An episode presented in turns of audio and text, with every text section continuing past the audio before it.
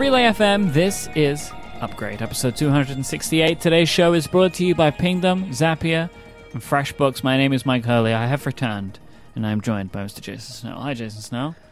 You're not Scottish. No, but everybody from the United Kingdom is just called English anyway, to, to the Oh, dismay fair. of uh, poor people from Scotland. Uh, Mhm. Thanks to James Thompson for filling in last week. It was a very fun episode. I enjoyed it very much. Yeah. Um, but I'm back now to, to wreak my uh, English form of havoc upon this episode. And uh, Hmm. hashtag Snell Talk question comes from David, and David said and says, Because I listen to podcasts in the car these days, I've found that I sing a lot less. If there's no one else in the car, Jason, do you sing along to music? And if so, what is your preferred music to sing along to? Um, the music that's playing in the car is the music that I sing along to. If there's music playing in the car and I'm alone in the car, so you don't you don't pick specific stuff. no, no, I'll sing along to anything. Yeah, me too. Absolutely. Me too. And I do sing along, and I love to sing. You're never in, in a car alone because you can't drive. Yeah, but you, you know, music happens in places other than cars.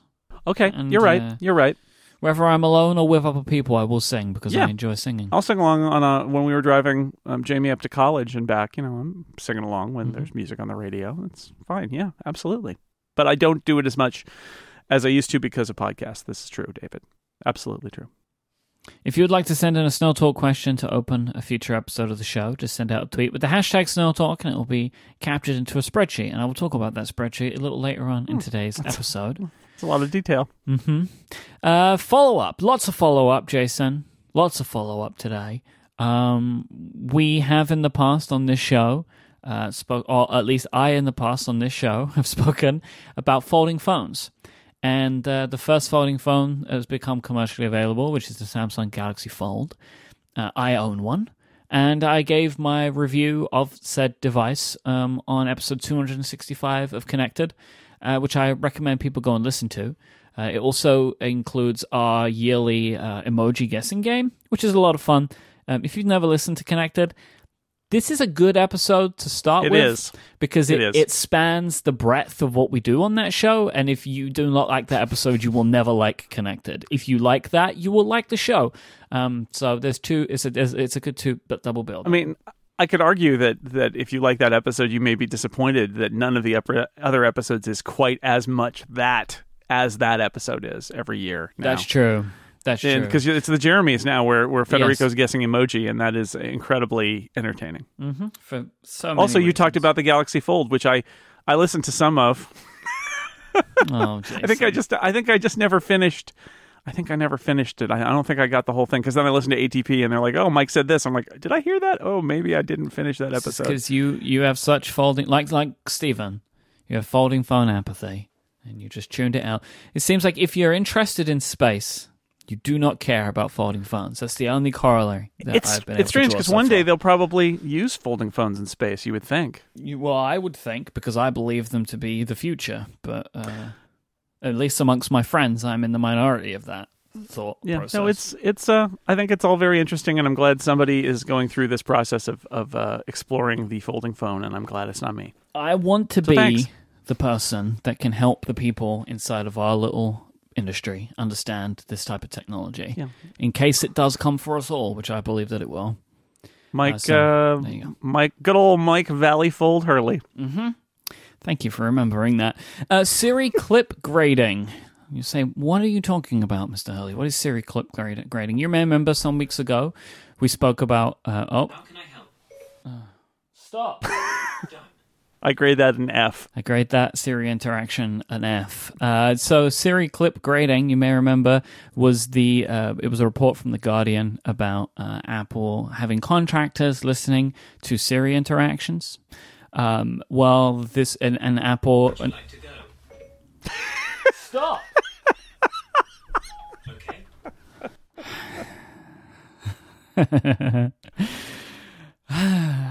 Ahoy telephone inter- interactions, we'll call them from, from Uh-huh. here on out in the episode because my technology will, will is refusing to play ball today.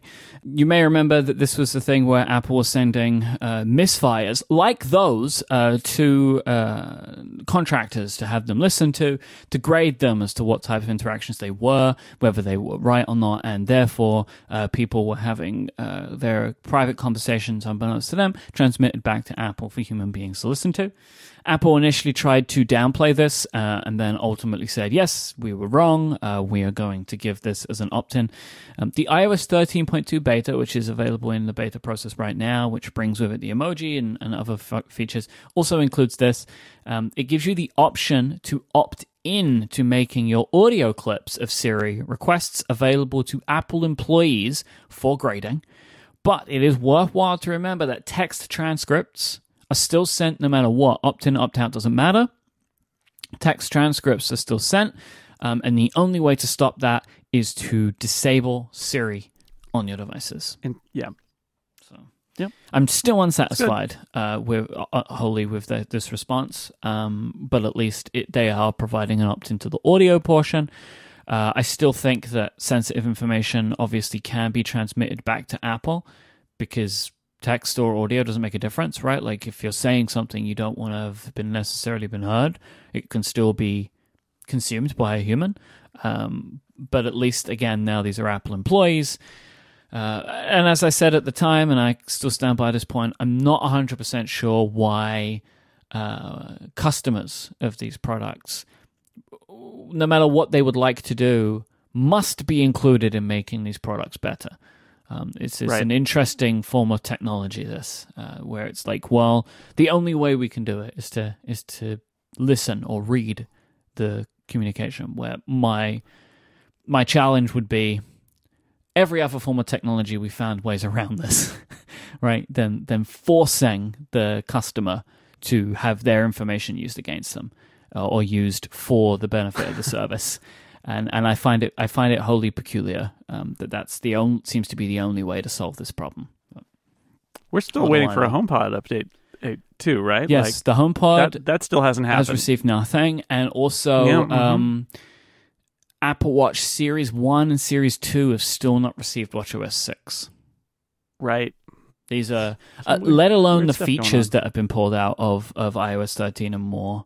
Uh, this is it. Jason, I want to tell you about a weird iOS 13 bug that I've been having. Oh yeah. Pictures are deleting. Oh no. Yeah. What pictures are deleting and where are they going? I have been uh, so the main the main way that I've seen this happening so far is so I edit my photos in VSCO and I save them to my camera roll and they just delete from the camera roll. I watch it happen. I open the camera roll and I watch the images disappear. So That's creepy. I don't know if photos that I'm taking this is happening to either. But uh, I'm seeing it happening to images that I'm saving. And I've checked in both places, you know, like I've checked in like uh, the photos tab and like the albums tab in all photos, right? To see like, is Mhm. it assigning dates to them or whatever? Nope, they are just gone. They will just I used to have a, a thing that I haven't seen in a while now where I would take some photos while on the lock screen Mhm. And then I would I would unlock the phone and switch to the Photos app and the the pictures I took wouldn't be there. I I think I have. I mean, I, I I'm doing this by memory, but I believe I have had at least one instance on iOS 13. Uh, I think it was the first time I noticed this, where I was trying to take a picture and it wouldn't. It just wouldn't save. Um, but now it's yeah. But now it is these. I, I had it. I've had it multiple times now, where it's just like, well, so what? Um, am I living in a situation now? It's, it's not even a cloud based thing, like where I'm just watching images disappear. Right? And I'm not not super thrilled about that one. So I'm gonna. I will report That's- back on that, Jason. Okay, there's some advanced machine learning that's going on that's being analyzed, good analyzing those photos, and they're like, Mm-mm, Poor no, edit, Myke. Poor edit. not. I dis, I reject your. approach. iOS 13 that's is not just terrible. It's been very bad. It really, it's just, it doesn't seem to be getting better. They keep pushing out updates, and there are still so many problems and so many features that haven't shipped. And I don't like to be that guy, right? Like I try and to be optimistic. I don't think this is the worst version of iOS. I think people f- forget iOS 7 when they say that, or iOS 8, which were, for bugs, way worse. Um, and I mean, iOS 13 may bear itself to be the worst, right? Like iOS 7 and 8 had bugs the whole way through the cycle, and I am like hoping that Apple will somehow iron out 13.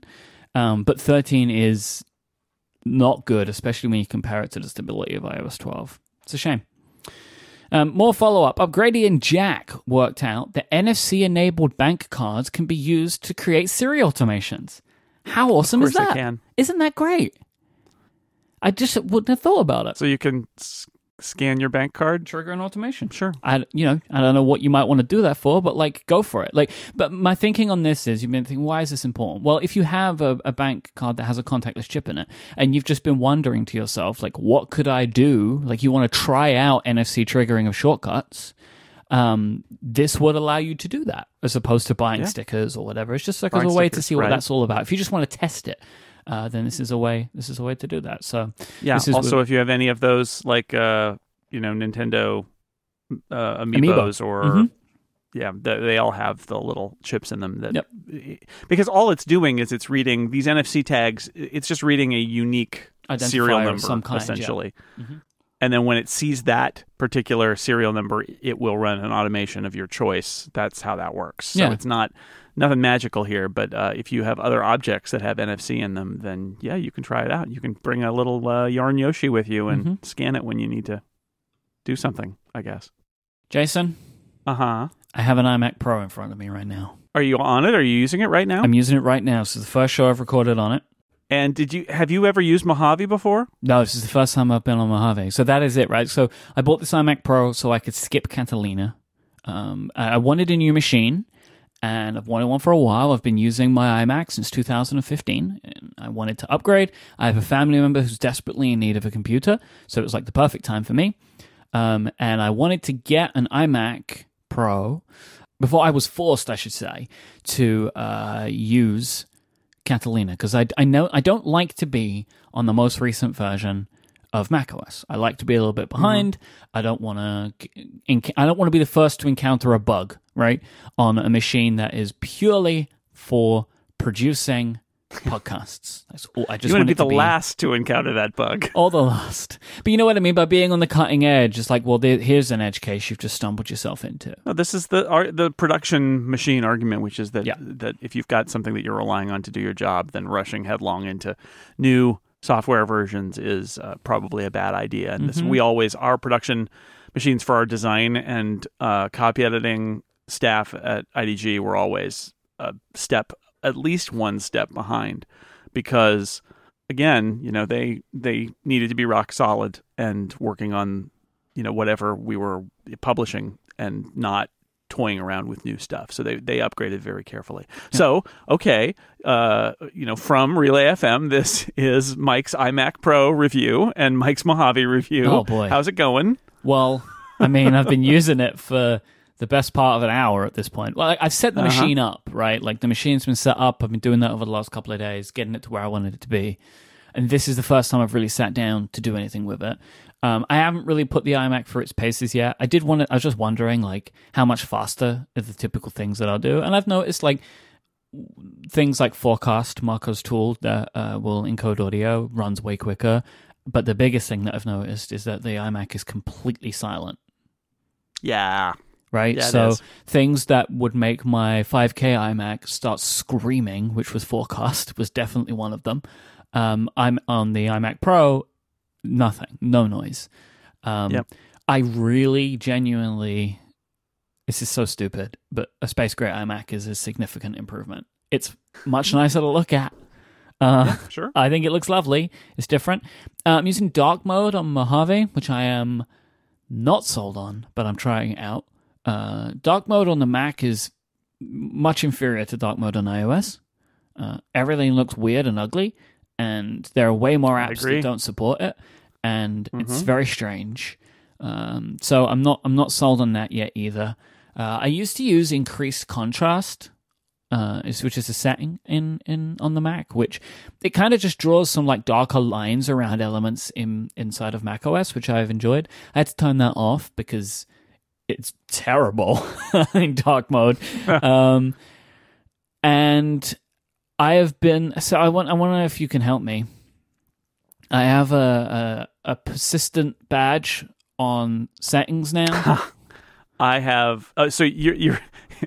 it's telling you to upgrade to Catalina, right? yes. I have just the thing for you. Um, Okay. uh, who- who but my good friend Rob Griffiths, who worked at Macworld for many years and does many tricks now, who, and and of course Mac OS 10 hints. Who but Rob, who is a cranky guy who does not want to be told to upgrade and does not want to be bugged, uh, would post a blog post telling you how to remove the Catalina guilt trip, as he calls it, from Mojave. It's a great post. I, I- you got to know Rob and know that he's just a cranky guy, and and he says stuff like, "I have no plans to move my Mac to Catalina," right? And it's like, yeah, uh, and it's true. I mean, he's got stuff that will break.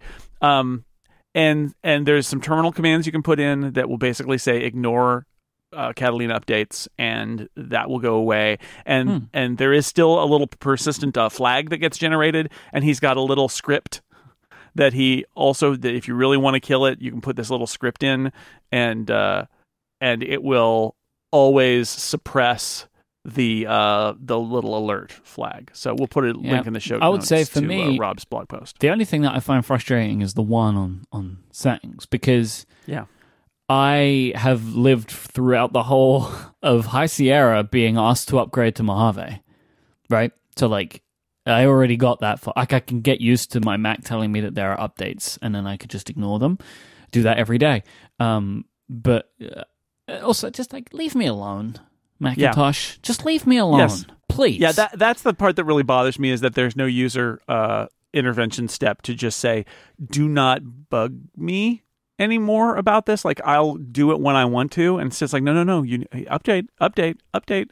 But you can, it can be suppressed. So you should probably follow Rob's uh, various steps and Mhm. and get that that flag completely out of there. Yeah, I'm That's- going to. I'm doing that on my server. Is the same story, right? Mhm. Like my server is not going to Catalina. It's going to run Mojave forever, probably, and so I want to turn all that stuff off. And I don't use it, you know, the interface of it every day, but I I want it all to be just gone because I want to park it for you know on Mojave for the foreseeable future.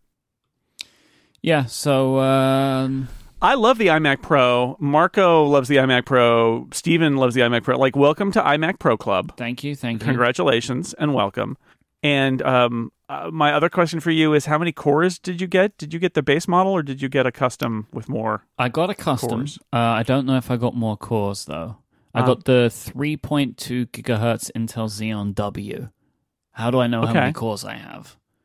Uh, if you go to the Apple menu, it looks Yep. like a little apple. It's in Uh-huh. the corner. You choose Uh-huh. about this Mac. Don't do this to me, Jason. I'm looking at that right now. Don't make it out like I don't know And- this. and it I've says- been using the it- it- Mac for like nearly, pff, I don't know how many years, 15 years at this point. I don't know. Yeah, I know. All right, so now now that you've got a window that Mhm. says Mac OS Mojave, and uh, it says iMac Pro 2017, and it says processor. Mhm. What does the processor say? That's what I just said. 3.2 gigahertz Intel Xeon W. It doesn't say how many cores. No. Oh, well, that must be a new feature of Catalina then, because Catalina tells me I have eight cores.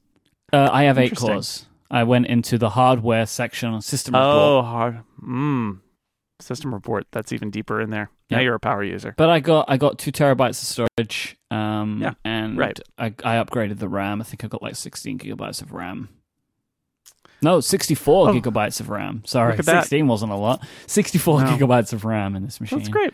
James Thompson, also a member of the iPad, the iMac uh, Pro Club. It's Yeah. just like everybody's doing it. Everybody finally, finally, you have. So welcome to the iMac Pro and welcome to Mojave. I guess this is, uh, you know, 2018 called and congratulates you on your computer. Well, you know, I know, I know, and, and I know this machine is at risk of being updated, right? But uh, this is much more powerful than what I had. I was very happy. I was very happy with what I had. Like I, I wasn't feeling any issues. Right. And you don't want to get boxed into Catalina. Yeah. and I don't want to be on Catalina. Um, I just it's just not where I want to be right now because I have always I've been skittish of this for years, years. I, it has been since I have updated uh, on day one to macOS. Um, but even amongst my friends who always do, they're not this time, or are advising against it this time. So I definitely don't want to to be on the Catalina train right now. Yeah. I know you don't want to be uh, there. It's a place you don't want to be, but I'll just say the uh, the high temperature today on uh, Catalina, 28C, Okay. 83F. It's beautiful, sunny, warm day. So maybe you do want to be there. Catalina is a place, you know. It is a place. That's what I'm getting at. Is it's a place. They're not just in operating California. systems anymore, kids. They're also places. And and it's and, and yet it's still a cat. Mhm. Why do they do this to us? Mm. After all those cats, they're like no more cats, and then they're like, "What surprise, Catalina Catalyst!" This cat's called Lena, and it's coming for Mhm. your uh, And- 32 bits. And this cat's called Liss. Uh, Casey Liss. I don't know. Mm, Don't do, don't give that to him. He doesn't need something else. I withdraw my comment. Uh, so the last piece of follow up today: Photoshop for iPad. Remember that? Uh, a year ago, I believe we heard about Yeah. that. Um, Mhm. There's a report on Bloomberg. The app is nearing launch, but uh, beta testers are reporting that there are many well-established features that are missing. So I'll give a couple of quotes from the article. They can, uh, users complained about less advanced or missing features around core functionality like filters, the pen tool, custom paintbrush libraries, vector drawing, color spaces, raw editing, smart objects, layer styles, and certain options for mask creation. Some of the missing features. Uh, Bloomberg spoke to Scott Belsky of Adobe, who Scott loves to give a quote. Um, and Scott said. The, the beta the beta feature set won't represent. I know. I was infected by James. James is making you say beta again. Ugh. beta feature. The ba- it's because the word feature was after. I don't call it feature. Nobody does. The beta feature set won't re- represent the final version for consumers, and the need to collaborate with Apple meant that a lot of features are coming in hot ahead of the launch. What does that mean, Scott Belsky? I don't know what that means. What are you doing? You're doing it again, aren't you, Scott? I- Where you're saying I things you shouldn't be saying. I feel like Scott's basically saying that iOS 13 is a mess, and so their features are a mess. That's kind of how it feels to me. Or maybe even that there are things that weren't in the betas that or betas, features in the betas that they couldn't um that they needed to use uh, to make it work, and and they had to wait for Apple to fix the bugs. That they're throwing, he's throwing uh, Apple um, Under the under the bus. bus a little bit here. Scott Belsky. At launch, says Scott, Photoshop will still lack some familiar features, but that will only represent version one of the product. I don't really know what to right. take away from this. So I, I the problem is okay. First off, it's obvious that if they're bringing Photoshop to iOS and to the iPad, that it's not going to be exactly what's on Mac and Windows, right? Yeah, because I feel like at the time we even thought this is like Final Cut when Final Cut changed over, right? From 7 to, to 10. Right. This is going to be real Photoshop, but I always assumed real Photoshop would be, you know, we're rebuilding Photoshop for the iPad. I did not assume every single feature would be there or and and also it's less advanced or missing. Less advanced being a code I think sometimes for doesn't do it exactly like I'm used to doing it, which is not necessarily different is not necessarily less advanced. Sometimes it is, sometimes it's not. So it's not surprising that this Photoshop on the iPad is not identical to the one that people are used to on Macs and PCs. It, it's not surprising. Um, it's a little disappointing because it does sound like they made this announcement and now it's more than a year later and they're still not shipping. Um, that I think we all hoped that they would ship it and then iterate on it, and they still haven't gotten to the point where they can ship it. And you know, Scott here is sort of suggesting that's Apple's fault, which is interesting.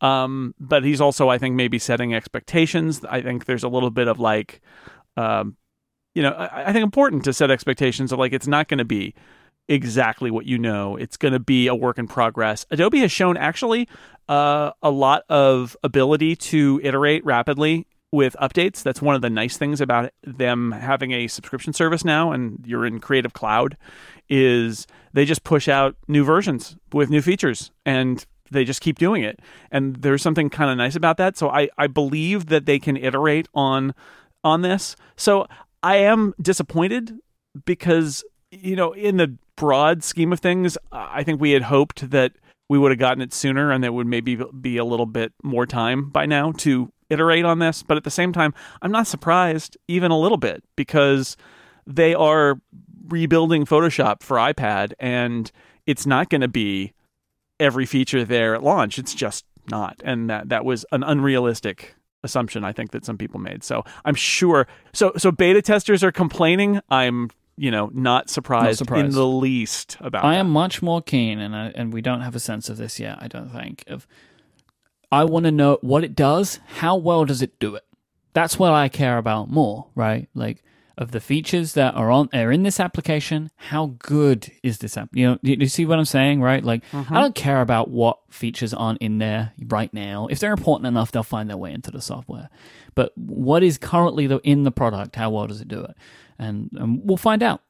The good thing is, like, and the way that I see it is like, it's better than when Final Cut launched because this isn't replacing anything. right. This is It's brand just- new. It's, it's brand new. Nothing's and being taken also, away. It's their intent that it, Photoshop then lives on iPad, and they'll continue to iterate Yep. it, and that's good for iPad users who like Photoshop. Yep. because you know they will get these things over Photoshop, time. at least from Adobe's standpoint, like you pay every month for it, so they can keep iterating on it. Right? It's Yeah. not like a, a developer who's like, "Oh, we're gonna we're gonna make the competitor for Photoshop, but it's gonna cost you five dollars," and then everyone downloads it, hates it, and then nobody uses it ever again. You know, it's, it's not like that. So, so that was a lot of follow up, but that is the end of Yeah. follow up today, and we have lots and lots and lots and lots of upstream headlines, and they're basically all to do with our friends at Apple. Yeah, it's Uh, true. It's true. Uh, but uh, does that end the beta segment, Segment. Yeah. Or is it a beta format? I don't know. I'm just trying to think of other words we can mispronounce. Ah, okay, there there are none. Uh, I think you're wrong. This episode is brought to you by Zapier. Growing a business is hard work, especially when you're spending hours every day moving data from emails to spreadsheets and all over the place. And wouldn't it be easier if all this stuff just worked together without you lifting a finger? That is what Zapier is all about. It is the easiest way to automate your work. It connects all your business software and handles work for you so you can focus on the things that matter to you the most. You don't have to waste time thinking, oh, what? How am I going to do about this? How am I going to do this? You can just automate these tasks. That's what Zapier is built to do. If you work in sales, for example, Zapier can let you instantly work with leads and send them to a CRM or a spreadsheet. Uh, that you can then have all of your team notified so everybody can act fast on a new opportunity. Whatever your business is, you can find and build the solution that you need in minutes without writing code or asking a developer for help. It has more than uh, 1,500 business applications that are supported with Zapier. It says it's no wonder why more than 4.5 million people are saving 40 hours a month using Zapier, including me. So I mentioned earlier that I would be referencing the spreadsheet that collects all of our hashtag uh, ask upgrade and snow talk questions. They're all brought into zapier. So zapier is looking for those hashtags and any tweet that has those hashtags puts it into a spreadsheet in google sheets which is formatted just the way that i want. It can pull out the name of the person from twitter put that in there give me a link as well if i want it. Uh, but there's so many other things that i use zapier for as well. So um, we use freshbooks and freshbooks has the ability to create a feed uh, of when people are like our clients are logging in and checking their invoices and stuff like that onto our system. I've got a, Zapier automation, so every time there is some uh, something's happening in FreshBooks, it pipes it into a channel on our Slack. So I don't. So I can see all of that there as well. So I use Zapier for a bunch of stuff. That's just some of the uses, um, and there are millions of things you can do. You can integrate so many applications in so many weird and wonderful ways. It's awesome. Uh, right now, through November, you can try out Zapier for free by going to zapier.com slash upgrade. That's Z-A-P-I-E-R dot com slash upgrade for your 14-day free trial. Go there now. Check it out. It's going to save you so much time. Once again, zapier.com slash upgrade. Our thanks to Zapier for their support of this show, Relay FM, and for making my time that little bit more easy. Upstream time, Jason Snell. Oh boy. Lots of Apple TV Plus news. We are hurtling towards November 1st. Yeah, we're in it now, right? I mean, it's it's the end of next week is is when this all goes down. Oh, you know what? I wanted to give a little bit of a, a bit of feedback from last week's episode where you um, and Uh-oh. James were talking about Apple and China. It's good. It was all good. And it was kind of just reminded me of, You dodged a bullet there, didn't you? uh, well, maybe I could just say what I think now, so like I could just take the bullet.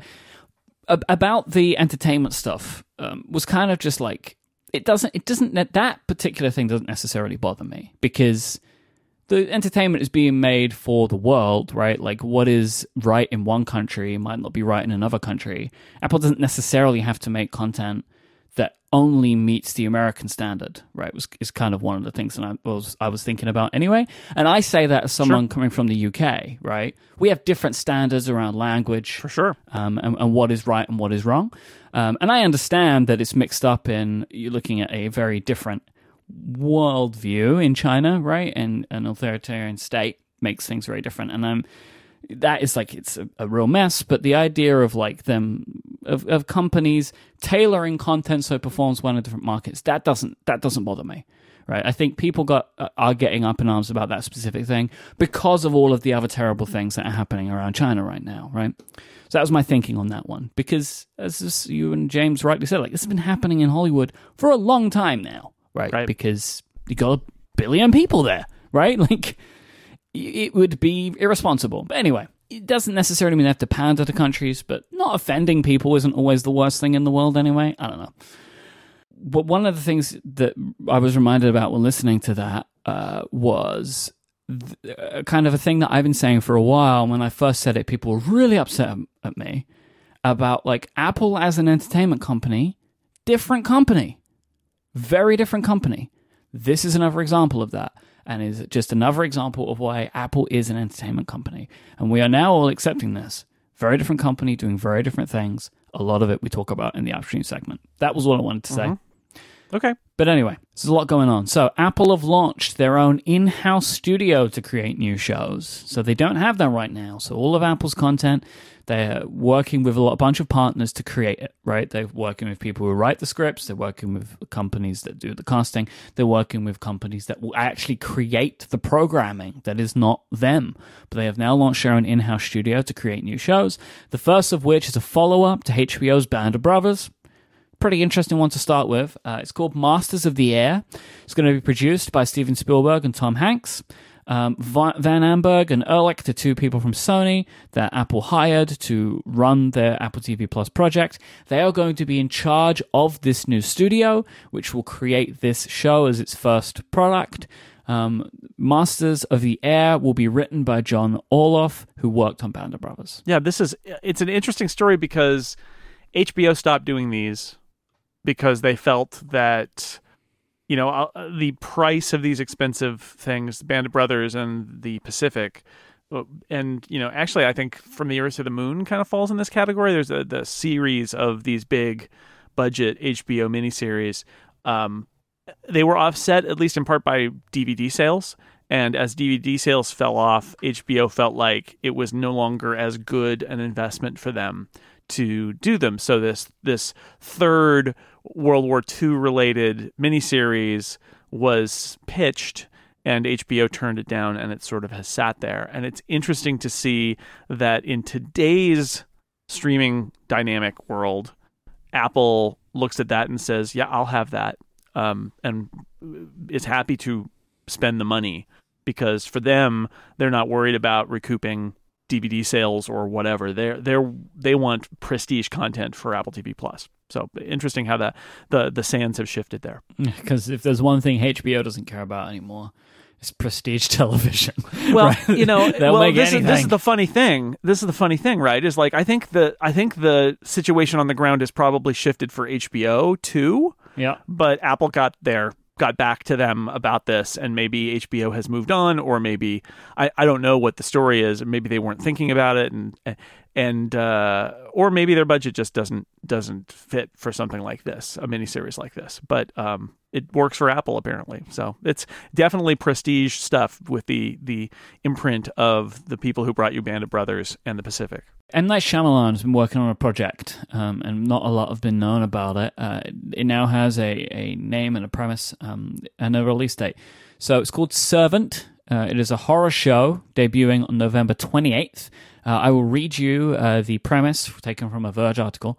Servant follows a couple in Philadelphia as they hire a nanny to look after a therapy doll they're using to cope with their loss of a child. Uh, strange things start to happen as the nanny enters their lives. The entire show takes place in one location, which Shyamalan says gives the show a more play-like feel. Um, I have a couple of things about this. One, this is not a show that I want to watch um, because yes, it's too scary. But also, and we've got a couple of topics that we're going to be talking about today, which which go along this line, so we can get into it now or in a minute. Um, that this content is darker, maybe, Yeah. than people were expecting. Um, and actually, I will I will give the, the the second piece of news we're going to talk about along this line, and we could talk about that in a little bit more detail, because Apple is also previewing their shows to the TV industry right now. Um, and I saw this tweet from Steven Weintraub of Collider stating that episode three of See features quote level of violence he was not expecting from Apple, uh, and goes on to say uh, it was kind of like a holy poop moment uh, when uh, Stephen saw how violent this episode was. So this uh, goes into talking about this is a thing we've spoken about so much in the lead up to this, as there have been many reports about Apple won't accept this, Apple won't accept that. I think that these two pieces of news show that maybe some of this was wrong. There are things that Apple won't accept, but violence and, and gore and adult themes, maybe not so much. Yeah, this will play, I think, interestingly with the people who have been uh, reading about expensive NBC, right? Mhm. Uh, that Apple is sort of a network TV level standards body. Um, and based on this sort of thing, maybe I think this actually will be uh, beneficial to Apple potentially when it's making deals for the next round, you know, its next set of deals, because it's actually one of the impediments Apple has had to doing um, deals with people is that nobody knows what Apple TV Plus is. Nobody knows what's on it. Nobody knows what it feels like. Nobody knows the standards of it. And this launch gives Apple a chance to not just impress upon the world like here's Apple TV Plus, but it lets it turn around to people who in Hollywood who are like I don't even know what this thing is, so why would I make a deal with it and say here's what it is, do you want to be involved? And depending on how it goes, that could be um, really good for them. And this is an example of that where if somebody has a concept and they're like, well, I can't take this to Apple because they're not going to want it. And then they see that episode of See or they see the M. Night Shyamalan uh, show, then they might think twice about uh, writing Apple off. So it will be interesting to see how Apple uh, threads the needle here, how they communicate it, how they label it. And maybe it was much ado about nothing and sort of grumpy people who were told to tone something down. But um, it got generalized beyond what it really was. We'll see. Because it may have been one of those things where it's like they wanted a specific project to be different, right? And I'm thinking of the uh, cancelled Richard Gere project with the Vietnam veterans Right. who were becoming Right. vigilantes, right? Yeah, or like, or no, the amazing stories, like the amazing stories thing, because we've talked a lot about how all of these streamers want to have want to cover their bases and do kid stuff Mm-hmm. and appeal to families and also appeal to adults, and they want to cover it all. And I imagine people who were involved in that amazing amazing stories project, which was originally going somewhere else, and then um, NBC. See again, I, I said it. NBC originally aired it. It, it was a family friendly thing. Apple comes in and looks at what the stories are that the the execs running that show want to tell, and I think basically goes to Steven Spielberg and said, "This isn't the amazing stories we we wanted and that we bought. We want the we want the bright, optimistic one like the one that you had back in the '90s." And those people left. Now I could see those people saying, this is exactly NBC, right? They want NBC at Apple TV Plus, but doesn't necessarily mean that's true. It means that Amazing Stories was one that they had tabbed as being more of a family viewing.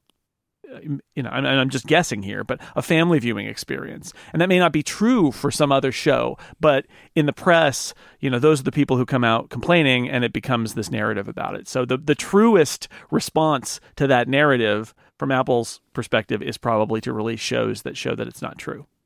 Apple have uh, got some new content and been winning some bids. The first is for a musical version of A Christmas Carol featuring Will Ferrell and Ryan Reynolds. Interesting. This is and this is a, a film. Uh, Yep. Unclear whether it will get a uh, a premiere in theaters. I, I assume they're they're premiering most things in theaters, but this sounds very much like a uh, holiday 2020 project. Yeah, which don't is expect it this year. yeah, and they're they're Yeah. producing it. They're producing it, and um, but also starring in it. And so they, they would be starring in it, and, and it's a musical. And you know, I would imagine if they're going to do a theatrical release, they'll do a small theatrical release, and then also drop it on their service so that people can watch it next uh, next Christmas. So that seems like some fun, right? Like maybe uh, just like some easy viewing. Uh, let's compare Sure. this to Singing Will Ferrell. an overall deal that they have scored with Alfonso Cuarón uh, for a multi-year project to develop new TV projects. Yeah, This and is this is interesting because, like J.J. Abrams, when we talked about him, and he ended up signing with Warner. Um, J.J. Abrams used to have two deals. He used to have a movie deal and a TV deal, and this is like that, where uh, Alfonso Cuarón. Now that he's in business with Apple, it's possible that Apple will be interested in making deals for individual movies from him. But he does not have an overall deal with Apple for movies, but he No. does for TV development. So it's it's uh, and his movie deal is a non-exclusive deal as well. Right with with uh, with anonymous content, so he he can go all over for that. But he gets basically Apple is writing Alfonso Cuarón a check to say make some shows for us because we like the way you think, and that's also interesting, right? Because his his uh his movies are very stylish, and some of them are are are uh, are harder edged. Um, but he's a super super smart guy, and I would imagine that he's surrounded by other really talented people. And I would love to see some TV um, from the mind of you know Children of Men and Gravity and and Roma, of course, which was a, a Netflix, Netflix. movie that Yep. was beautiful and amazing. And if people haven't seen it, they should see it. It's gorgeous. But did Roma win an Oscar? It did not. I think it was nominated for many. I'm not sure it won any. I don't recall. Um, it, it didn't win Best Picture, but it, it, it it's really good, and it did get many many nominations. Oh no, it won Best Foreign Language Film. Oh yeah, that's that's right. That's right. But it was also nominated for Best Picture, and it didn't win that. Yeah. And it won Best Director. Cuarón was Best Director and Best Cinematography, which he shot it too. So he won both of those. So yeah, it did win some Oscars, just not the uh, not the big one, and is an amazing movie. So anyway, he's that that guy is now gonna try to come up with some TV shows for Apple. And again, it will probably be he will work with collaborators. He will direct maybe the pilot episode. Um, I doubt it's going to be one of these things where he directs every episode and writes every episode and shoots every episode. Right? It's he's going to be doing that for films. But a lot of times, what happens in these prestige TV projects is you'll get a prestige director, especially if he's also the producer of it, um, to do the pilot and it's not just shooting an episode when you direct a pilot it's also defining what the show looks like. And then what they do is they hand that off to other directors who will presumably be directors that alfonso cuaron knows or will cultivate um, to and they'll be excited to work with him and they hand it off and say you know this is what the show looks like and sort of like shoot it like alfonso shot episode one. Um, so there's a lot of creativity that he can pour into the beginning of the process, working with collaborators without him being like super hands on on the whole thing. So it, it potentially uh, a very interesting deal for Apple to get him. Again, you just kind of want to have really talented people around you when you're launching something like Apple TV Plus. This is a super weird one. Jason Sudeikis will Okay. be reviving his character Ted Lasso in a series written by Scrubs creator Bill Lawrence. Lasso was a fictional football, British football, soccer coach uh, that was used to promote NBC's Premier League coverage Yes. in 2013. Yes, they were really great ad spots. They They're- were it- amazing. it's they, I remember them. a show about this. I don't even know what that is. Like they made a Geico Caveman show. It didn't go well, so who knows? But Jason Sudeikis is, is really smart. Bill Lawrence is great. Mm-hmm. Scrubs, uh, Cougar Town, I think is also one he has. Uh, really good uh, writer producer. And the character's brilliant. The premise, The character premise is is it's an brilliant. Yeah. American, it's an American football coach who gets hired to manage an English football club, even though he has no experience with that sport because Mm-hmm. same name, different sport, and uh, it's funny. So, um, will they be able to do a show? I don't know. But I really like this. Just follow me here on this chain. So Apple has, uh, they have they are creating a show where the character was created on NBC.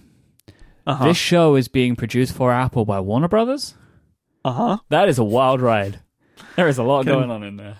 Can you know CBS get in there somewhere? Because ABC slide on in there and part of the But production process. Can they shoot it? Who owns the IP of this character? It's a good question. It's a good Maybe question. Sudeikis Maybe does.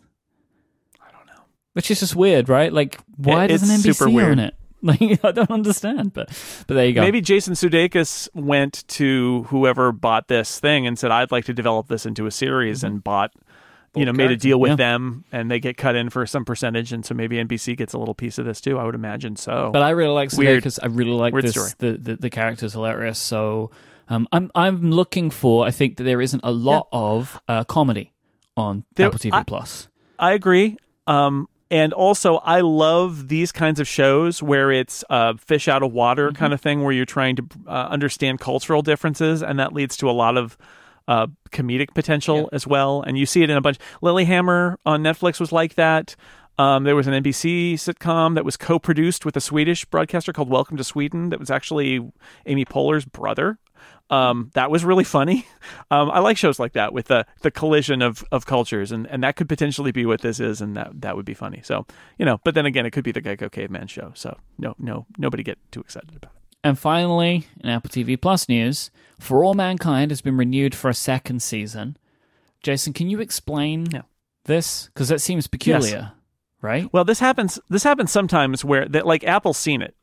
Apple's seen all of For All Mankind, right? Apple knows how they feel about it, and that they want to continue in business with Ron Moore, and it wasn't a disaster, right? Obviously, they liked it and they want to do more. I would also say that based on some of the stuff that I've read, Apple originally planned to launch this a lot sooner. uh, The the service and some of these shows have to be renewed because generally in these TV contracts there's a drop dead date um, after which the show's um, actors and stuff get released from their contracts. So you can't keep them around forever. At some point, you need to say, yes, we're ordering more, or no, we're canceling you. And so I'm going to guess that Apple liked it and Apple wanted to proceed. And also, at some point, Apple can't wait because they have to give an okay and let them start production of a second season. Also, if this goes well, they want that second season to be available, let's say next fall. And if they wait too long, it's going to be two years before they get a second season of For All Mankind. right, So this is part of the part of the risk reward calculation here. Is um, you've you know they didn't give it a two season commitment like they did to the morning show where they they bought two seasons up front, but still like if it if it's going okay and you like what you're seeing, you know you really need to move ahead with a second season uh, as soon as you can because it takes a long time to make TV. And uh, I mean, I, I I still think this. I think this is going to be the the standout for all mankind. I'm very excited about Yeah. it. And the more I've read about about their plan, there was an article, um, I forget where it was that that was just this week about um, how they took you know reporters behind the scenes back in the the winter to uh, see them shooting some of this stuff, and they talked to Ron Moore. And part of Ron Moore's pitch for this show is that he has seven seasons of it Whoa! ready to go. He knows he knows where this story goes. And what's intriguing about that is season 1 now we know from that story it's the first time I've definitively heard this. That story season 1 takes place in the late 60s and early 70s, but the idea is that they will continue with the timeline so you'll see you start from this one point in history being different and how it changes everything and then you just kind of keep going with that story over the course of uh, over many seasons and then over the course of presumably decades into the future, which is uh, pretty cool. So I'm looking forward to it. I hope it's good. That's the one that I'm most excited by far to see because I love uh, I love the space stuff. So I'm really excited. And the the story I read said that they did a great job of replicating um, Mission Control, which is Good. cool because Stephen Hackett and I were just at the real one, which was just restored. And apparently, while that was going on, they were also building an identical Mission Control as a set for for all mankind. Uh, I have two pieces of HBO Max news, and then we can uh, we can round out uh, upstream for this week. Okay. One, they have scored an exclusive streaming rights deal for Sesame Street. Uh, Yeah. Five new seasons, 50 year library, all going to HBO Max. This is that competing for families Yep. thing, Mhm. right? Where Disney Plus obviously has all that content. Apple's trying to do some of that, and here is um, HBO Max wanting that. And uh, this is the this is huge news. Uh, HBO Max has scored exclusive US streaming rights to the Studio Ghibli movies, the Miyazaki movies, which have never been anywhere before on streaming and are incredibly hard to get digitally in any form. Yeah, there there are a handful of later ones, like Ponyo is an example somebody brought up, where they they did get a run on like Starz and that and there was a Starz deal with Netflix for a while and so like Ponyo was on Netflix for a little while. So there are some exceptions, but in general, Miyazaki movies have only been available on home video. That and this is the great Japanese animation director Hayao Miyazaki. We've done a whole series of episodes about his movies one by one on the incomparable. So great. And we do these episodes, and John Siracusa and me and a bunch of other people are talking about these great movies. And then we always hear from people who are like, is it really not available digitally? Like, you can't buy it or rent it on iTunes, you can't stream it on a streaming service. It's just not available unless you buy the disc or go to a like a movie theater and see it because they screen them there. Um, and it's true like it's one of the great frustrations that this stuff has never really been freely available the library has not been freely available on a streaming service so it's going to be on hbo max it's kind of gigantic because that those movies are are treasures and it's also interesting because they used to have a very close relationship with disney. And disney released all of their movies on home video. And that relationship ended.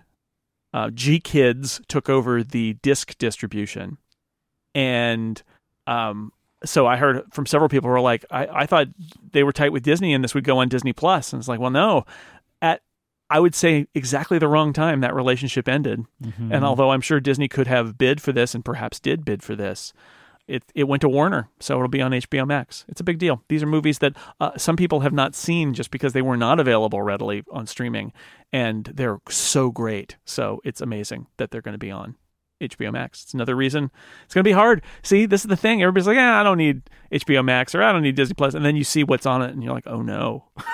oh no, it's gonna the libraries are gonna keep getting better. They're gonna keep making deals like this. It's gonna they're gonna make it as hard as possible for you to not subscribe yep. to their service. All right. Today's episode is also brought to you by FreshBooks. FreshBooks can help you save time if you're a freelancer, if you invoice people, if you work for yourself, especially, with their super simple cloud accounting software. They simplify tasks like invoicing and expense tracking. We get, with getting you paid online, FreshBooks has drastically reduced the time it takes for their over 10 million customers to deal with their paperwork. I am such a fan of FreshBooks. We have been using it for the entire time that Relay FM is around, and I've never thought about looking anywhere else because they make everything so easy. I love the fact that with FreshBooks, when you send out an invoice, it can show you whether it's been opened, it can show you whether it's been printed.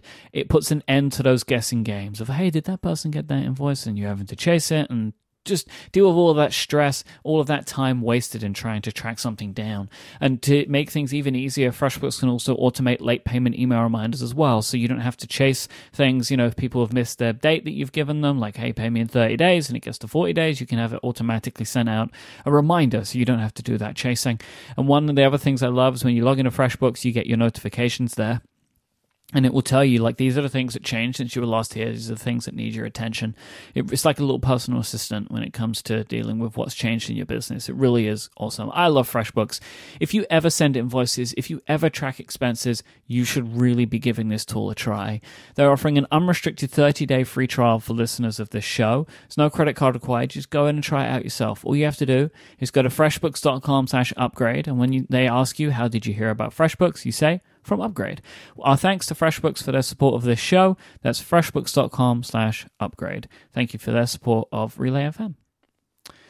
So, October event, Jason?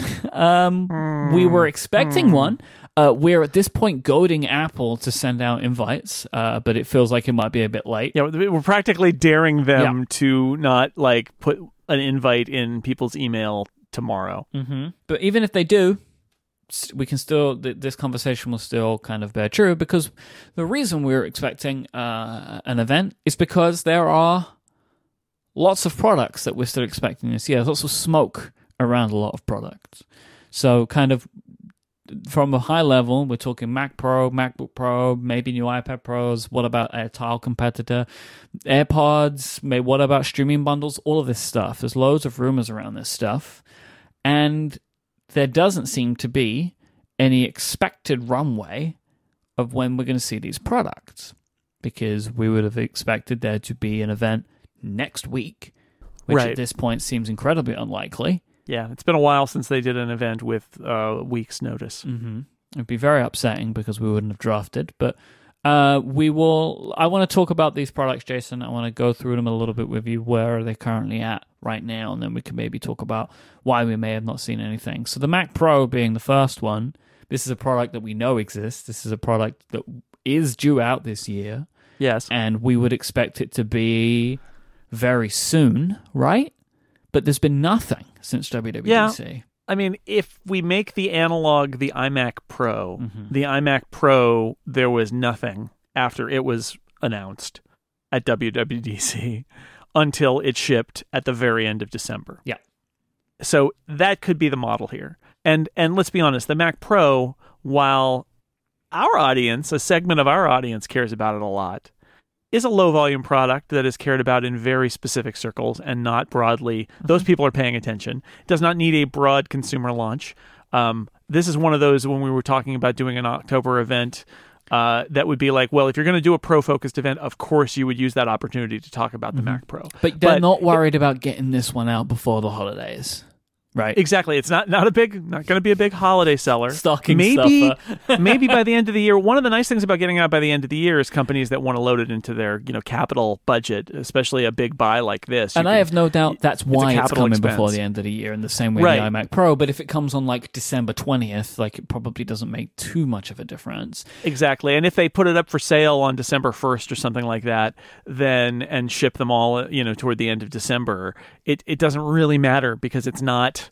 It's not part of the holiday rush. It's just a thing that they need to do in parallel. And so, you know, they don't need to talk about it more on a stage somewhere. They already did that, right? They, they already mm-hmm. gave it time that is probably, even the time at WWDC is probably not a great use of their time, given how many of them they will sell, even though it's an important product and they did it as a gesture. It's, you know, it's not for the masses. So, yeah. But we have no reason to expect that anything's changed here, though, right? No, I, I I imagine at this point I kind of imagine that it is on that iMac Pro track where it'll just kind of come by the end of the year. And there will be that moment where they put up the ordering where there are a bunch of stories about oh can you believe that Apple's making a computer that will cost a hundred thousand dollars or whatever right? Like there'll be those stories. But um you know I, it's it they don't they can do it just like the iMac Pro if they want to So MacBook Pro. So uh, there's been some more stuff going around this over the past, couple of weeks. So there's uh, this is the 16 inch MacBook Pro that we're expecting with a new keyboard, obviously a bigger screen, 16 inch, and potentially some new processors. It is effectively everybody's wishes just funneled into a computer. This Yes. will be an ultimately disappointing computer for many people because there's way too much riding on it right now. It's gonna have it's gonna have rainbows. Yep. Like literally a rainbow logo. It's gonna have the Oh, yes. best touch bar ever and also no touch bar. Mhm. It's gonna have the best keyboard ever. Um, it's gonna be like yes, it is everybody's dream of a MacBook Pro poured into it. So inevitably disappointing. Mhm. um, because of unrealistic expectations. But the rumors for this continue to say that it's coming soon. Yep. And there is again like more kind of stuff happening. So one thing was that somebody uh, it was a I want to find the website. A French uh, website called MacGeneration uncovered icons that appear to be a different MacBook Pro. Um, in the current beta of, uh, or at least the first couple of betas of macOS Catalina, um, and it seems to show a when especially when you put it side by side with the current kind of um, iconography or like what what are these used for? Like somewhere in the system just like Yeah. images like of of yeah, or icons, icons of, of servers that you connect to, or you know, yeah, and then when you compare the current one to the the the updated model you can see the bezels are slimmer. Uh, people including yourself zoomed in uh, and could see maybe it doesn't have a uh, touch bar all the way right? Maybe there's some like an escape key and that kind of stuff.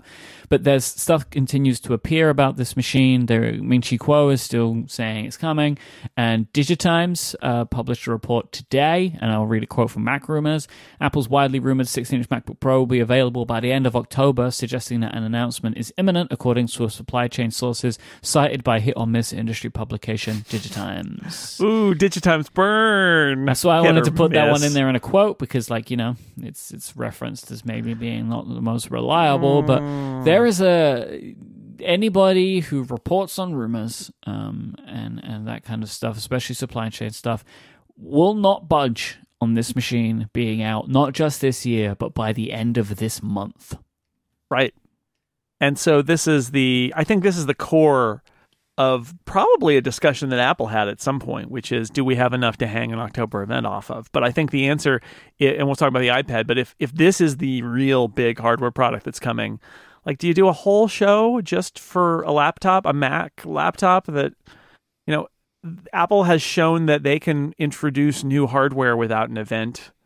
Um, they could do an event if they wanted to, but they could just as easily do a bunch of briefings for journalists and make a press release announcement and put up a video and call it a day uh, for a lot less effort. So it may be that uh, I, I think you could build an event around this product, but you don't have to. I guess because they they've managed that. I, I have analyzed. Somebody posted a uh, a little animation of the two uh, icons of the current MacBook Pro and this MacBook Pro back to back and like flickering back and forth, and you can kind of see like the suggestion that there is a uh, a little gap on either side of what would be the touch bar. Presumably, that's the power slash touch ID button on one side and maybe an actual escape key on the other side. Uh, but you know, it's it, who knows? Who knows how how right that is? But uh, I, I I I think it's telling that we have not had that big uh, rumor story from somebody in the supply chain saying, you know, wave it off. It's not going to happen. So it sounds like it is going to happen whether there's an event or not. Um, I think a potential reason, if there is no event, that there will be no event. Like if they were going to build, so there's other stuff we're going to talk about. Maybe stuff got moved around, but if they were thinking about, will we build an event around this machine? I think one of the reasons they wouldn't do this, I think it's going to be a very expensive computer, right? Like we've seen Right. those, we've seen those reports. I think this thing will be, no, you will not get one for less than three thousand dollars, and it will sit at the top end of the current MacBook Pro line, replacing nothing just being an addition. And I think it would be very strange for Apple to have an event where, I mean, even though it's a pro focused event where like they're showing off the Mac Pro, which is going to be massively expensive, and the MacBook Pro, which is going to be massively expensive, and maybe they don't need to do that considering that both of these products will be pretty niche in their ownership. Um, if sure. anything, just because of how expensive they're going to be. Yep. Uh, but then there are some consumer focused products as well. Uh, well, there was there was rumors of an updated iPad Pro, um, but this has maybe been pushed to next year. New cameras, new processors, that kind of thing. But the most recent uh, rumors that I saw was like it's going to have a completely different camera module that, it, and it has like additional sensors, right? That like 3D sensing thing camera, right? Like time of flight, I think it's called. Yeah, that's right. And so that's, That's going right, to be in next year's iPhone. So they might want to hold off um, on that, right? Because maybe they don't need it right now. Yeah, it, it strongly suggests that this is uh, that the iPad Pro is on an 18 month schedule, not a 12 month schedule, Which is fine. which kind of makes sense, and that they'll they'll bump the processors and change this camera technology, but not until next spring. And that that rumor has circulated recently to the point where I think all of us who carefully, closely follow the iPad, kind of nod and go, "All right, it's not going to happen this fall." But there's still this tile competitor, the Apple Tag, right? Like the thing that you can attach and it will work in Find My. Yep. Everyone's been expecting this. I mean, people have talked about it. There's a lot of evidence for it. I it didn't get announced when everybody thought it would, and so I think you have to ask the question: just because there's been a lot of uh, smoke around this, is there any fire still going on there? I think that's the thing you have to ask: is um, this product could exist? I'm sure it did exist. Does it still exist? Is it is it not ready? Did it end up not working? Did they look at it and say this isn't you know good enough for us, or we can't make enough money with this thing? I don't know. Um, but that is the question because it sounds like a cool product and a consumer product and one you'd want to roll out and, and get people to know about. But if you really had it ready to go, you would have done it at the iPhone event and they didn't. So I think it's an open question. Just because everybody said there's lots of evidence for it, I, have no doubt that they worked on this product and that it exists. But the question is, after AirPower, especially, like, let's not discount the possibility that they decided not to release it or it's just not ready and they decided to kick it into next year. And there's also lots of rumors about uh, new AirPods. Um, we've been hearing about these for a while. So AirPods with noise canceling in them. Uh, Right. There has been some. I wanted to kind of collate a bunch of reports to give a very basic overview. AirPods Pro is the idea of what these will probably be called. Uh, almost also rumored to launch in October, probably for two hundred and sixty dollars, uh, is where the rumors are right now.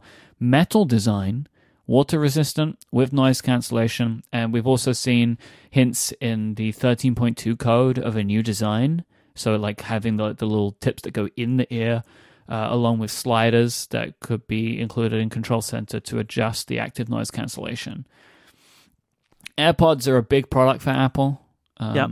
They're probably Good holiday product too. good- fantastic holiday product. One of I think Apple's most cult- one of their most culturally significant products in a long time. Probably the most since uh, since the iPhone. Right, it's just like Mhm. as an, an item that has hit mass cultural appeal. Right, like people know what they are. It's like a thing that people have on their body. Right, like in the same way that you would have the white earbuds. Um, and that was weirdly like it became culturally significant after being around for like a year. Um, it's Right. just kind of like hit, like it hit a critical mass, and AirPods exploded, and it became a meme for a bit and stuff. Um, I think that this product makes a lot of sense. Um, uh, maybe like if they're gonna if they're gonna have it this year, it, it would come about now because you again you want that for the holidays. And the, the the lineup of what this product could be makes a lot of sense to me. I don't know about metal design. That seems weird. I don't know if they need that. Um, I guess we'll wait and see. But uh, noise cancellation or active noise cancellation in a product of this size is something that is beginning to exist more and more. There are some Sony headphones that are doing this now, some Bose headphones, I think, that are doing this now, like in ears. So it would be a cool product for Apple to have, and to have multiple products in an AirPods line, I'm sure is something Tim would love. Um, so I wouldn't be surprised to see this. I would be very surprised if this product didn't launch this year, uh, maybe even more so than the MacBook Pro, because this just feels like if they've got something in the hopper right now, this makes a lot of sense, right, to get out immediately if they can. Absolutely. And and you this is another product that would have been have had a lot of success in being part of a consumer media event, right? Mhm. Consumer special event for them, but they didn't launch it in September. So where are we with it? This is one of those a little more of a head scratcher. Like Apple can launch anything without an event; it's not a problem. So they may just do this and put it out there. Also, I have to say, I think it's also possible that you look at something like the tracking tile or the AirPods and think maybe they have some production issues where there are only so many of these they're going to make. And maybe not the worst thing in the world to not stoke up even more demand for a product that they can't ship enough of for the holidays. So you put out there what you can and you sell every one of them, but maybe you don't need an enormous launch. Maybe you let the uh, the ramp up be slower because you are still not going to be able to make enough in time. I don't know. Like the original AirPods, right? Very, very Yeah. constrained. For a exactly, exactly. So why go to the trouble of all the extra marketing and all the extra time of building a media event if you know you can you're you're going to be able to sell everyone you make anyway. hmm And lastly, I think one of the other things we've been expecting this year has yet to come, may never come, uh, media bundles. But there was a report uh, a few weeks ago from the Financial Times that they heard from sources that Apple is talking to people in the music industry about a super bundle. So probably the idea of, as well as their other things, so like TV and arcade, also including Apple Music into a larger bundle that they will be providing of all of their services. So I'd kind of maybe thought that the the bundle was dead until I heard this. Uh, it seems that Apple is still trying to shake some trees as to whether this is a a service they would like to offer. So this is kind of like as where we stand in yeah, towards the end of October. Uh, these are all of the things that we're still expecting to see at some point, and there's been lots of smoke about all of them. Um, but maybe, as we said, maybe it's not already. Maybe only some things are ready. Uh, what do you think here, though, out of this list? Would Apple most realistically want to launch by press releases? You know, like remember they did that wild week of press releases. Sure. Do you think that we could see something like that? And if so, what is most likely, in your opinion, to be launched that way without kind of convening the world's media? I think the truth is all of these products could be launched with a press release and some media coordinated media coverage. Mm-hmm. All of them, every single one of them. Um, and you know, who knows? As we s- sit here today on a Monday morning, as we record this in in California, who's to say they could do it this week? They could do it next week. They could just roll all this stuff out announce a price and release date for the Mac Pro, announce a new laptop, announce a tile competitor, announce new AirPods, and dr- just drop those off. They could do all of that. Media bundle, who knows? I mean, they can literally anytime they could throw that out there. My guess is that will happen later because they're about to launch Apple TV Plus and they've got the free trial and all mm-hmm. of that. So I think they're just gonna and the year of free if you've got a new device. Like I, I think they can go for a while with that. Um, and I do feel like without the iPad Pro, the idea of doing a pro focused event loses a little something. Like it made sense when it was a new Mac Pro, uh, MacBook Pro, and iPad Pro, but when iPad Pro gets pulled out, uh, it is a less compelling event. It's more like a couple of here's a laptop and um, a bunch of little gadgets, and that's a less compelling event, I think, which might be you know one of the reasons why it appears that they won't do it but i think they could do all of these i think to varying degrees right like obviously the macbook pro you want to have people get their hands on it and uh, under embargo and then talk about it and do some interviews and podcasts. And I, I know that this would be a bigger launch event in some ways than that, that iMac speed bump where we, you know, did the interview and all of that. But again, that was an example of a product launch where there was coordinated media but it wasn't an event. Mm-hmm. And they could absolutely do that with uh, with that product. And some of these other products, even less. I mean, they can do coordinated, like the AirPods. If there are new AirPods, they probably would want to do some coordinated media for that because they want some stories out there saying, "Oh, I used these and they're great" or whatever. But um, you know, I, I think they could do this all by press release and a little bit of behind the scenes work and not need to call people to an event at a theater somewhere. And maybe they will if they're going to have any of this stuff, because it certainly seems like there will not be an Apple event, another one this year. It's un- it seems very unlikely. At least Apple have earnings on the thirtieth. On the thirtieth, yeah. It seems it seems like we've run out of time. It, it's still possible. I still keep thinking like Apple TV Plus launches on the first, and it makes me wonder, like, could you do an event you know, would they do an event that was like an Apple TV Plus launch event that also they threw out some products in? That was something we toyed with. Um, we talked about like doing something in LA on the 29th or something mm-hmm. like that and having it be both of those things, having it be kind of an Apple TV premiere event and then also make some product announcements. But that's also a little weird crossing of the streams of their different kinds of products. So maybe there's nothing. Maybe the fact is Apple can get attention without calling an event. So maybe that's what they'll do. All right, let's round out today's episode as we always do with some hashtag ask upgrade questions. But before we do, let me thank our final sponsor, and that is Pingdom. Pingdom are amazing because they help, help keep your site and the sites that you love online. Pingdom monitor your website so you do not have to, giving you real time feedback so you know exactly what's going on at all times. The internet is an amazing thing, but it breaks all the time. Pingdom detects 400,000 outages online every single day, and that is just of the websites that Pingdom is monitoring. It doesn't matter if you're a startup or a Fortune 500 company or something in between. You need alerts about any critical website issues so they can be fixed because you don't want something terrible to happen, right? And Pingdom can help you customize how you're alerted depending on the severity of an outage and they'll also track and analyze the load time and responsiveness of your website so you can see what's affecting user experience. It doesn't have to just be like, is my website down, but maybe it's running slowly, and Pingdom can help you with that. If you have a site of any size, you need Pingdom. They have a no fuss approach to help you get started. All you need to do is give them the URL that you want to monitor. They take care of the rest. So go to pingdom.com slash relayfm right now and you can get a 14 day free trial of no credit card required. And then when you sign up, use the code upgrade at checkout to get a huge 30% off your first invoice. That is pingdom.com slash relayfm for a 14 day free trial and use the code upgrade at checkout to get 30% off your first invoice. So thanks to Pingdom for their support of this show and all of Relay FM. So hashtag ask upgrade. First question comes from Jamie. Considering the success of Apple's A series of chips, so the chips that go into their iOS devices and more, what do you think the new form factors could TV programs matching This Is Us. This Is Us. Shane. It's happened again. US. America. What is going on today? Siri, you need to chill out. Do you want to hear the next five No. Stop. What is going on, Jason? I don't know. Maybe you've been hacked. Why is this happening so much today? Very peculiar. Hmm. Anyway, It was the A series processors, I think. But still, though, this doesn't happen to me. I say this stuff all the time. Jamie's question was What do you think that new form factors could be if Apple goes to ARM processors for the Mac? Could we see the Mac Mini become as small as the Intel NUC? um, you know, I love that size because it's so tiny, but I think the answer is no because the fact is, Intel NUC shows that you can do it with Intel. You can put a bunch of ports on it, and it's uh, little and it's uh, great.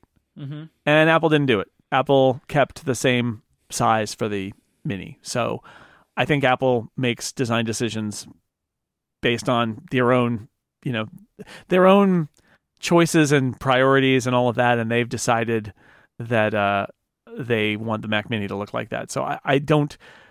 I- I think Intel has products that are capable of doing all sorts of interesting things. That's not what makes it drives Apple with its Mm. decisions. Because I even think, like, oh, you could say, oh, maybe they can make the laptops even thinner and lighter. But I expect when, when Apple inevitably moves to ARM that they won't do that. They will want to get their gains for other things, right? So if you keep the laptops around the same kind of size, imagine how long the battery life could be. And they Right. might go for stuff like that as opposed to changing the form factors immediately. Uh, Daniel writes in and says, I am in need of your help for a solution for system storage issues on my Mac. It's currently taking up 40 gigabytes. Um, Daniel has a small hard drive. Uh, it's tried Disk Utility and cleaning out files, but nothing seems to work. I'm open to any and all thoughts about how to deal with my storage crisis. What do you What do you think? If you have any any hot tips on this one, Jason? I mean, the thing is, right, the system storage stuff. So uh, Daniel has a 120 gigabyte uh, SSD as the startup disk, and it's taking up 40 gigabytes of system. There's nothing you can really do about a lot of that, right? Yeah, it's weird because like I'm looking at mine and my system is 10 gigabytes. That's it. Yep. Hmm. I'm thinking something's gone wild here. I mean, could it be uh what is that thing that was introduced? Um could it be APFS stuff? That's doing it? I don't think so. I don't I don't really know what's going on here. It's it's uh this is a tough ask upgrade because I don't have an answer. Um Well, my system storage is 91 gigabytes. So I don't Huh. know. I have a 2 terabyte hard drive though. I don't know. So all I would suggest is the only thing that I could recommend is using an app like CleanMyMac or DaisyDisk uh, to see if it can maybe give you something. Um, there might be some like backup stuff going on. Maybe it's like Time Machine. Could that be in it? Right, and it's just not dumped it all off onto. I don't know. I don't know enough about this stuff. Also, something weird. if you haven't- if you haven't tried it cuz he says uh disk utility and cleaning out files. If you haven't tried it yet, go to about this Mac, click on storage and click on manage. If you haven't tried that, try that because that will open the system information app and it will show you all sorts of stuff that's in your uh in your on your disk that you might be able to delete. But, you know, when I look at that, the system entry is grayed out because the system is intended to be just sort of this thing that you don't touch. And in fact, on Catalina, it's literally a thing you can't touch. It's mounted read only. So, I don't know. try that. Try some of those third party applications outside of that. I don't know if, if, if any other if any uh, upgradians have answers that they can pass along, please do. Greg writes in, do you think the Apple Watch battery would improve from eliminating Force Touch, the Force Touch layer, in a similar way that the removal of 3D Touch did for the iPhone. Um, I'm not sure how critical this uh, method is, this interaction method is to watch usability. What do you think? Uh, my guess is that it won't do much because on a very small screen, there is just a very small amount of of uh, sensor and you know tension monitoring you need in order to get the mm. sense that mm. something's being depressed. I don't think it's gonna it's gonna save you what it would save you on an iPhone screen. Um, but then again, every little bit counts on an Apple Watch. I'm sure that if they like the the truth is that that uh, Force Touch on Apple Watch is kind of pointless. Like it's very not discoverable, and it's been the, buried as well. Yeah, the place over time. I mean, really, the place that you use it is on the watch face in order to do custom watch faces. But again, it's not super discoverable. Could they just turn it into a tap and hold, and would that be just as uh, discoverable? Um, probably. So, you know, I think Apple has definitely decided that the the Force Touch dimension is not a useful user interface thing, and that you might as well just do tap and hold. And so of course they're going to look at that for the Apple Watch, but it you know, it wouldn't it it actually because they've gotten rid of it on the iPhone, I would not be shocked if they got rid of it on the Apple Watch, even if it isn't a great savings, just because they're feeling like telling people to push harder is not a thing that they want to do anymore. That they've kind of like decided that didn't work and they're going to move on. Um, I would say though, if there is uh, some kind of gain to be made, I think for the Apple Watch, you take the thickness gain, not the battery gain. Like make the device a little thinner, because I yes. think the Apple Watch desperately still needs that. I Agreed. think it is way too thick, um, yep. and that they should be doing everything they can to try and make that thinner and thinner over time. Because I know people have had issues with the always on screen, but the battery life is great. Like it's it's still great. It's still an all day device. It's it's fine. Matthew says, after listening to Upgrade 252, I was thinking about transitions in video technology. VHS to DVDs was rough. I lost access to lots of my movies this way. Do you think owning digital movies, like on iTunes, is a safe bet for future proofing my collection going forward? I, yes and no. I think access is probably going to be maintained. Like if you buy something on iTunes or Amazon or you've got it in a movies anywhere collection, I bet you that's going to last a long time. I think what you're not going to get is what you usually get out of a, a, format transition, which is improved quality. Like that's that's the thing where you're going to still need to buy it again if you want the 4K HDR version, and you buy iTunes do that though. Like if you, I mean, I know this is, I know what you're saying. You can't always bank on it, but I'm I'm sure that like you got upgrades to like so, at least HDR. Apple has updated some things um, but a lot of other things not. Like if you mm-hmm. bought an if you bought a standard def movie, you didn't get HD. I, I think you didn't get HD. Although Movies Anywhere, I believe, did do some of that. So if you bought it in standard def and then it it was a movie that synced to Movies Anywhere, then you got it back in HD. It's weird, some weird stuff in there. But I think that's the thing that that is going to bug you in the future is is that you're just going to have these things where you're like, oh, but now it's 4K HDR or now it's 8K or whatever, mm-hmm. however many Ks there are. And you're going to have your old 1080 version uh, and it's just dumb old HD. That's not good enough.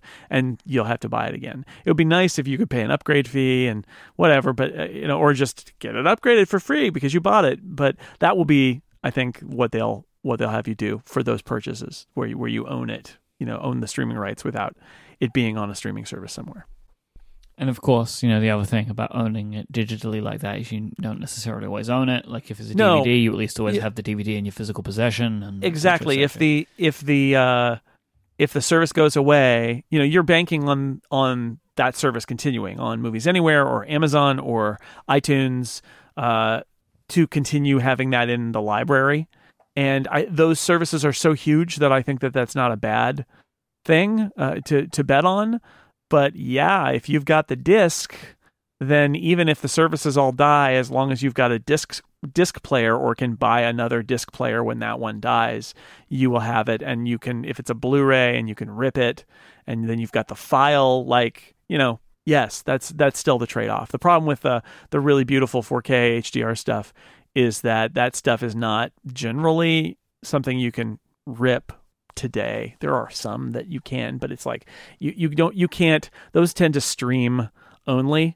Um, then again, you know what I've been doing lately is um, movies that I really want to have. I have been buying the 4K HDR disc because I have a 4K HDR player and a 4K HDR TV, and that has the highest bit rate, and they're beautiful. And they generally come with a digital code that will pop the 4K HDR stream version into my iTunes library and Movies Anywhere. So, you know, I've been doing that, but that means I do have that disc, which is the highest quality. And um, if the world ends and somehow I still have power and a TV, then I can watch the movie. Alex asks, "Will I be able to watch Apple TV Plus shows on my Mac running Mojave? Not having access to 4K is fine, but I would like to watch it in 1080p on my desktop." There is a Uh, web version. The web, yeah, there, you'll be able to watch shows on the web, and they'll be in 1080p probably, and that'll be fine. So yes, but you won't get the TV app because the TV app is Catalina only. right. Mac. No, you just watch it on the web. Yeah, and only only certain Macs can do 4K anyway, like the latest MacBook Pro and iMacs from 2018 or 17 and 18. It, it's it's a, a limited group of systems that can do full 4K streaming, and the rest of them just show the the HD version, even on Catalina. Finally, today, Adrian asks, Does it bother you that Todoist isn't updating their app for multiple Windows support for iPad OS anytime soon? Uh, I picked this question not just because of Todoist, it's to, talk to air a grievance that I have, which is Uh, so many applications that I use are not doing anything with multi-window right now, and it's frustrating because this is a feature that's not gotten off the ground. It's a very slow start, Yeah. and most of the apps that I want to use in multi-window, nothing, crickets. I just got a beta of an app that I use all the time that and the beta enables multi-window. And I had that moment where I thought, well, okay, multi-window, but how am I going to use that? And then I, I immediately realized, oh, I can put these two windows side by side and have two different. Like I, I had that moment where like, oh no, that's actually pretty cool. That's kind of what I want. Um, so you know, it's a the multi-window stuff. I think there, there's a real question about how many people are going to use it. it. It's a power user feature. I think in the long run, it has a lot of benefit, but it's it's a weird feature and it's limited. But it, there's also a, a whole chicken and egg thing happening here, where um, you need to have the apps for people to discover use cases for them and you know i think it all goes back to the ios 13 betas being rough and we know developers who have had to prioritize getting their apps to work right on ios Mhm. 13 Mhm. over any other any other priority right like Mhm. next is add features to the I- ios version and then after that you do the catalyst version like it what might have in a perfect world taken place this summer you know has stretched over you know it's going to stretch over 6 to 9 months of them doing this. So i'm hopeful that we'll get more of those windowed apps on the ipad uh, soon but i kind of understand why they're they aren't all there because you know if you've got to choose to get your ma- your app running properly first. You got to do that first and then and then go on from there. So i'm starting to see it. I've got two apps actually that i use a lot on my ipad that both have recently gone into beta with multi-window support. So they're working on it um, and who knows maybe todoist is too but uh, that's why it's happening so slow. And it's frustrating because there are good uses for that stuff If you would like to send in a question to, for us to answer at the end of the show, just send out a tweet with the hashtag AskUpgrade to open the show, hashtag Snell Talk. If you want to find show notes for this week, you can find them at relay.fm slash upgrade slash 268. Thank you to Zapier, FreshBooks, and Pingdom for their support of this show. Uh, if you want to find Jason online, he's at jsnell. I am at imyke, I-M-Y-K-E. Jason writes at sixcolors.com and hosts many shows here on Relay FM and also on The Incomparable as well. Uh, and so until next time, say goodbye, Jason Snell. i draft airpods Okay.